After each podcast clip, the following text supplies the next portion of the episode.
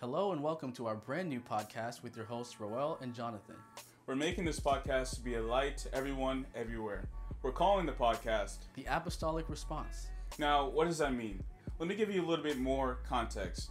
David fought Goliath. Esther won back the kingdom for her people, and Daniel closed the mouth of the lion. These were all pivotal moments in these men and women that led them to answer the call of God in their lives. And as apostolics, our goal is to respond to today's world with the instruction outlined by the Word of God. And we've got a lot of content that will do just that. There will definitely be Bible studies, guest speakers, answers to common questions and misconceptions. We'll also be talking about books, preaching, and even a little bit about money. So make sure to go follow us to stay tuned to see when the next episode is going to drop. You can find us wherever you listen to podcasts, just search The Apostolic Response. You can also find us on Facebook, YouTube, and Instagram at the Apostolic Response Podcast. So get ready, get excited. See you guys soon.